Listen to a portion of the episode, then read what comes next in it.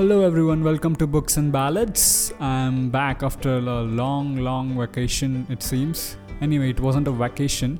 I was a bit busy over the past couple of weeks. As I had told in the earlier episode, that the next episode will be about a book called Samrat, which is based on the life of the politician Bal Thackeray, and that I'll be having a guest. So, yeah, we recorded the episode, and I'm still in the editing phase of that episode, but I'm not getting the time to put the pieces together. It was a wonderful conversation that I had with my friend Kaivalya, who gave me the details about the book, and we had quite a fascinating discussion about it, which I'll be uploading soon. But I wanted to like publish a new episode since it's been like two or three weeks now, I guess, that I haven't posted anything, and I've been getting uh, emails as to when is the next episode coming out. So I decided to just uh, get ahead with this. So in this episode, I'll be discussing the book Stoner by John Williams. I discovered this book on Goodreads. It popped up in my recommended section, like after I finished reading No Longer Human by Osamu Dazai. And I'll discuss that book in some another episode. But today, I'll be talking about John Williams and his magnificent masterpiece, Stoner. So stay tuned, guys. Have you ever thought of starting your own podcast? When I was trying to get this podcast off the ground, I had a lot of questions. How do I record an episode? How do I get my show into all the apps people like to listen? How do I make money from my podcast? The answer to every one of these questions is really simple Anchor. Anchor is one stop shop for recording, hosting, and distributing your podcast. Best of all, it's 100% free and ridiculously easy to use. And now, Anchor can match you with great sponsors who want to advertise on your podcast. That means you can get paid to podcast right away. In fact, that's what I'm doing right now by reading this ad. Well, I like Anchor and it's pretty easy to use, and they have this wonderful system of getting your podcast published and distributed across all the platforms. So, if you always wanted to start a podcast and make money doing it, go to anchor.fm slash start. Anchor.fm slash start to join me and the diverse community of podcasters already using Anchor. I can't wait to hear your podcast. Uh, welcome back, guys. When I picked up Stoner, I didn't have great expectations from the book. I have heard that the book is good. When I started reading it, I was totally hooked to the style of writing of Williams. He writes it in a very lucid way, in a very beautiful way, even when he's describing stuff which is quite sad, but the way he describes it, it makes you fall in love with his writing. The book is based on the life of this guy called William Stoner who is the protagonist of this novel. And he is born into a farming family, and his father is a farmer. When Stoner turns 20, his father tells him to go study agriculture at a college in Columbia. Stoner hesitantly accepts his father's proposal and decides to go to Columbia to complete his college education he then stays at his aunt and uncle's place. So at university, Stoner is a decent student, and he later discovers that agriculture is not the domain that he wishes to pursue his education in, and he switches to literature. He tells that to his father that he is going to study and remain in the university for a while and stay back there and teach. Uh, that he wants to be a, become a teacher at the university.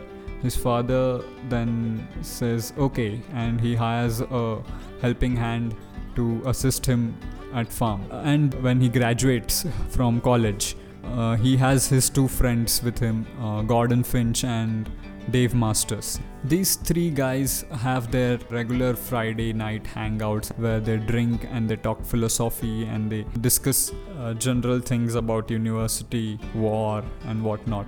So it's quite a interesting life for Stoner until this point. So the story moves forward in this way, and as Stoner starts getting interested in his classes, he starts teaching students. He has his own f- lectures. He gets involved in the routine of college, and then he m- meets this uh, beautiful woman called Edith he falls in love with her uh, goes over to her place and and sh- he tells her how he feels uh, about her and that how he likes her initially, Edith is a very reserved and shy. She understands that Stoner is in love with her, and they uh, Stoner meets Edith's parents, and then they get married, and life moves on, and then they go on a honeymoon. And it's at this point that the novel starts going downhill. Until this point, everything is like what a normal guy's life would be. Stoner continues teaching at the university.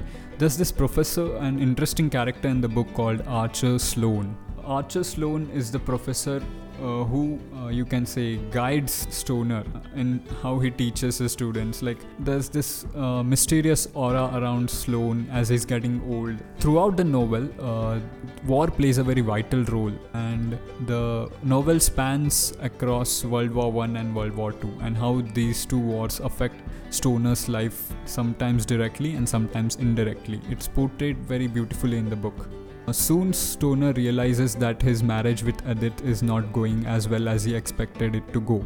Edith has some other expectations from Stoner, whereas Stoner is focused on his career, and Edith has her own whimsical desires, you can say, to travel to Europe and which Stoner is not able to fulfill at that moment. And that's when uh, Edith realizes that she might have made a mistake by marrying Stoner, and then uh, there's a wall of miscommunication between them. Midway through the book, World War One breaks out, and everyone from the university starts signing up to go to war and his friend Dave Masters he decides to uh, go and fight on the battlefield. Everyone has this nationalistic urge to go out there and prove that they love their country, but Stoner is unmoved by all this and he sort of thinks of it in a quite sardonic way that this is unnecessary and he feels left out. He's the only one at that time who doesn't sign up for the war.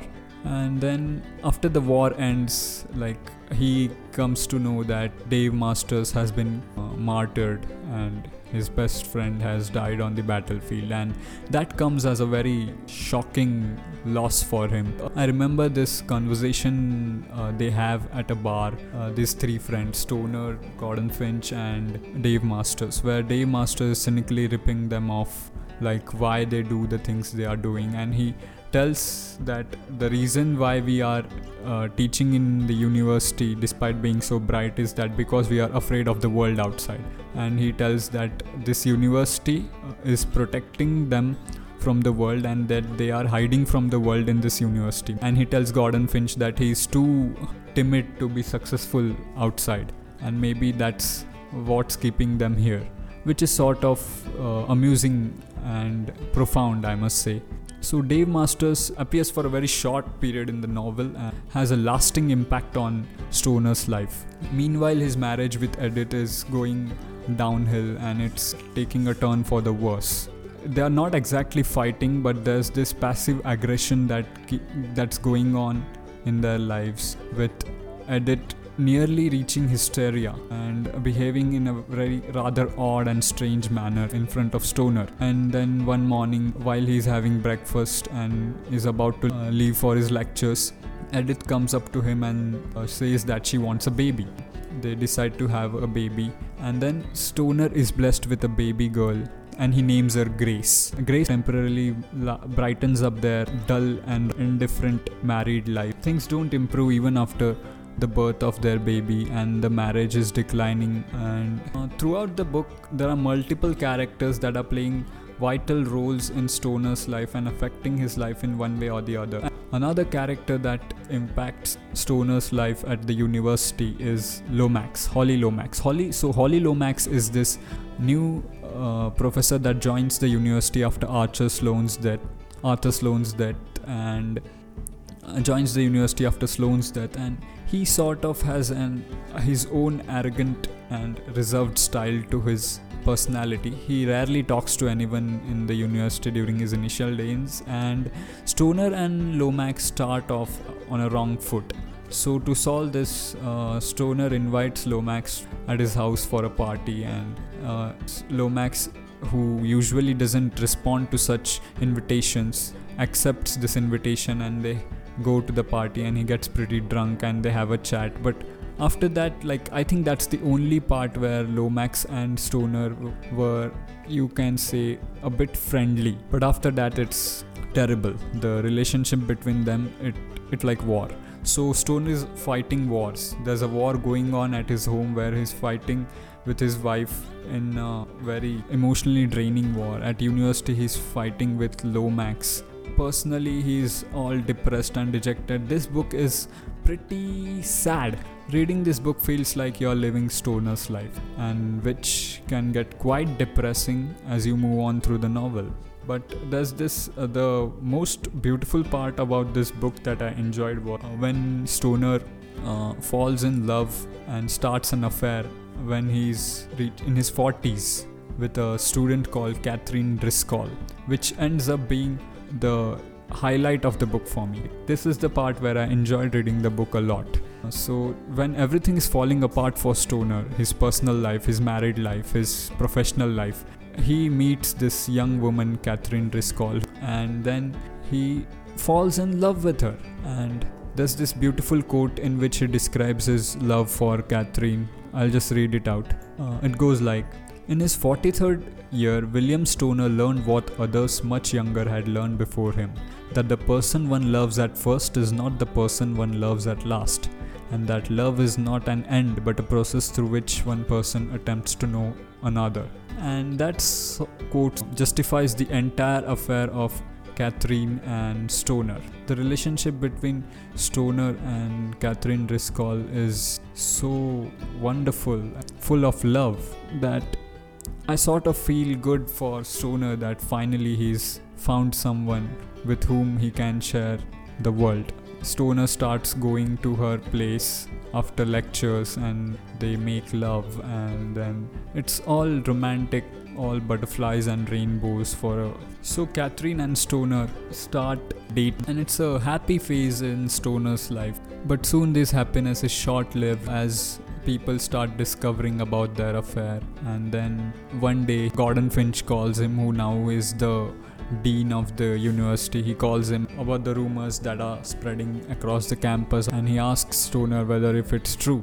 And Stoner replies yes, and Gordon Finch is concerned about his friend and he tells him, Do you know what uh, y- you are you know that this isn't going to end well and stoner replies that yes he knows about it then and Stoner has to end his relationship with Catherine, and it ends up being a major setback for Stoner. Uh, the only happy thing in his life was now going to go away from his life. So after Catherine goes out of Stoner's life, Stoner is pretty lonely, and he to fill that loneliness and emptiness and the void in his life, he gets back to the, the university and starts drowning himself in more and more work. Besides, he also has this sort of enmity with Holly Lomax, uh, who is the head of his department. There's this interesting uh, sort of feud between Lomax and Stoner in the novel. An incident happens where Lomax recommends a student to Stoner. He decides to fail that student, but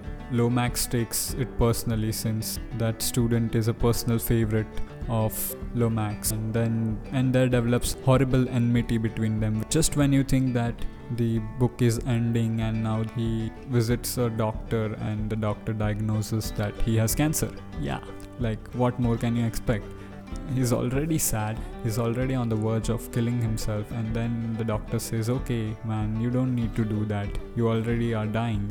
Uh, and when stoner receives this news about his cancer he's totally indifferent and he doesn't react. He's numb with everything that has happened over the years. Overall i enjoyed the book. You uh, it it is emotionally draining. It is depressing. It is melancholic. It, and you are just hoping for a happy ending so overall if i have to rate this book i'll give it 4.5 out of 5 book. I haven't explored john williams much but i would love to explore more of his books. I find literature that's dark pretty interesting.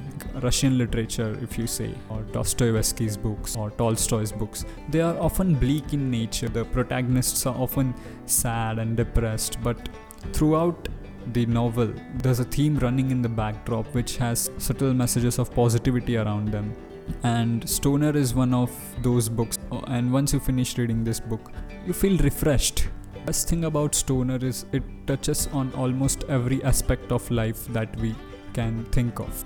I'll talk about my favorite scenes in the book or moments in the book where I think that the book just went on an altogether different level in terms of literary beauty or the moments where I thought that this book is a masterpiece. There's this scene where Stoner comes to know that his father has passed away and he has to go back to his hometown for his father's funeral and when he reaches there he sees everyone's gathered around the coffin and then he spots his mother sitting there quietly.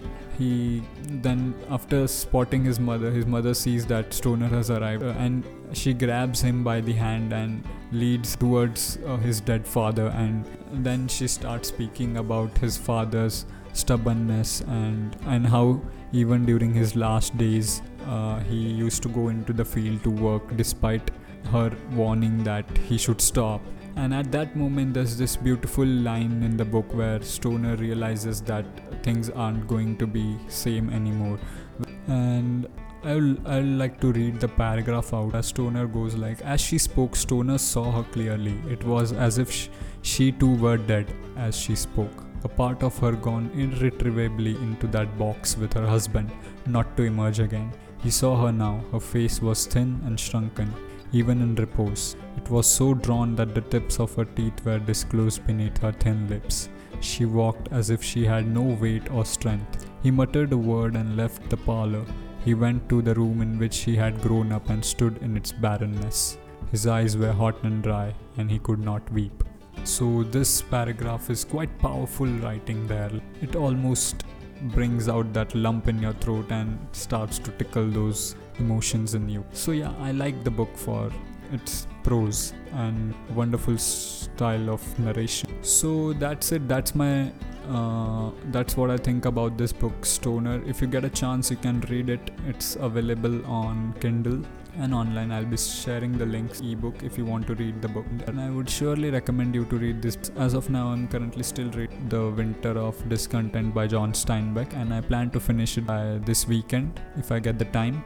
Also, I would like to upload the episode that I had discussed about right at the start of the podcast that where Kaivalya and I talked about the book Samrat and the life of Bal Thackeray and his impact on Maharashtra's politics yeah that episode i'm planning to release i can't give you a date because i realized that when i give you guys a date that okay i'll be uploading it next week or next to next week. I'm not uh, sure about my schedule myself and i get pretty busy in w- work. Next episode will be the guest episode and i also finished reading tuesdays with Morrie by mitch albom. I would like also like to talk about that book. It's a beautiful book quite positive. So yeah, that's the book I'm planning to discuss somewhere in near future. I hope you guys enjoyed this podcast. I'll be back again with a new episode and a new book. So till then, adios.